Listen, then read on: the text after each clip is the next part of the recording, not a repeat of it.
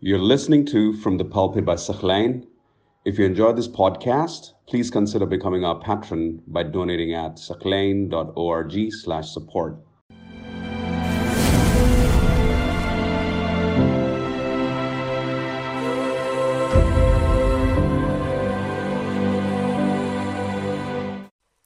It appears that nowadays the Fatimiyya season is commemorated with greater vigor than, say, 10 or 20 years ago and beyond. Why is that? Those of you who are in your perhaps 30s and 40s and above will believe this to be the case. Because 20 years ago, Fatimiyya was not commemorated with the same level of enthusiasm and vigor as it is today.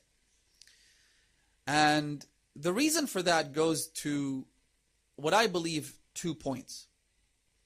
The first is that back in those days, the Shia were concentrated, the followers of the Ahlul Bayt, were concentrated in Iran and Iraq.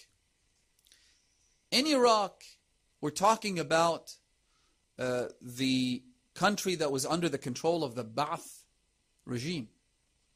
So, how do you expect for Fatimiyya to be commemorated in a manner that is suitable and befitting to the grand status of this event when the ruler of the country is someone like Saddam? In Iran, it was also a similar situation. Because back under the Pahlavi reign, things weren't as they are today. Today, the community in Iran, those who are devoted and those who are religious, ultimately seek their authority from the Maraja. They, they seek it from the Islamic seminaries, the Hawza of the holy cities of Qom, Mashhad, uh, Isfahan, and others. Whereas back in those days, it was a very different situation. Under the Pahlavi reign, you weren't able to practice your faith as freely.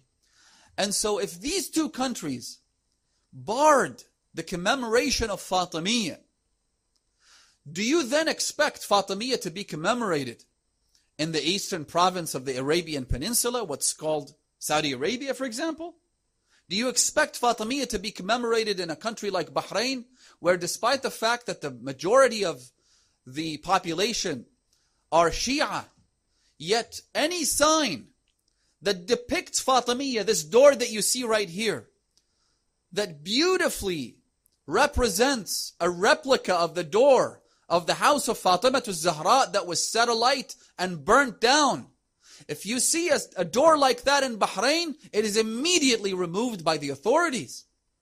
There are videos of that to this day. Just a couple of days ago, I watched a video where the locals had put up a door similar to that in the main town square, and they brought in military hardware to break it and to tear it down. They actually brought in those uh, heavily armored vehicles to break it down. So the Shia are still unable to commemorate Fatimiyya as it should be commemorated. Where are the Shia going to commemorate it? In a country like Malaysia, for example, where the Shia are persecuted? Are they supposed to commemorate it in other Wahhabi dominated countries? Obviously not.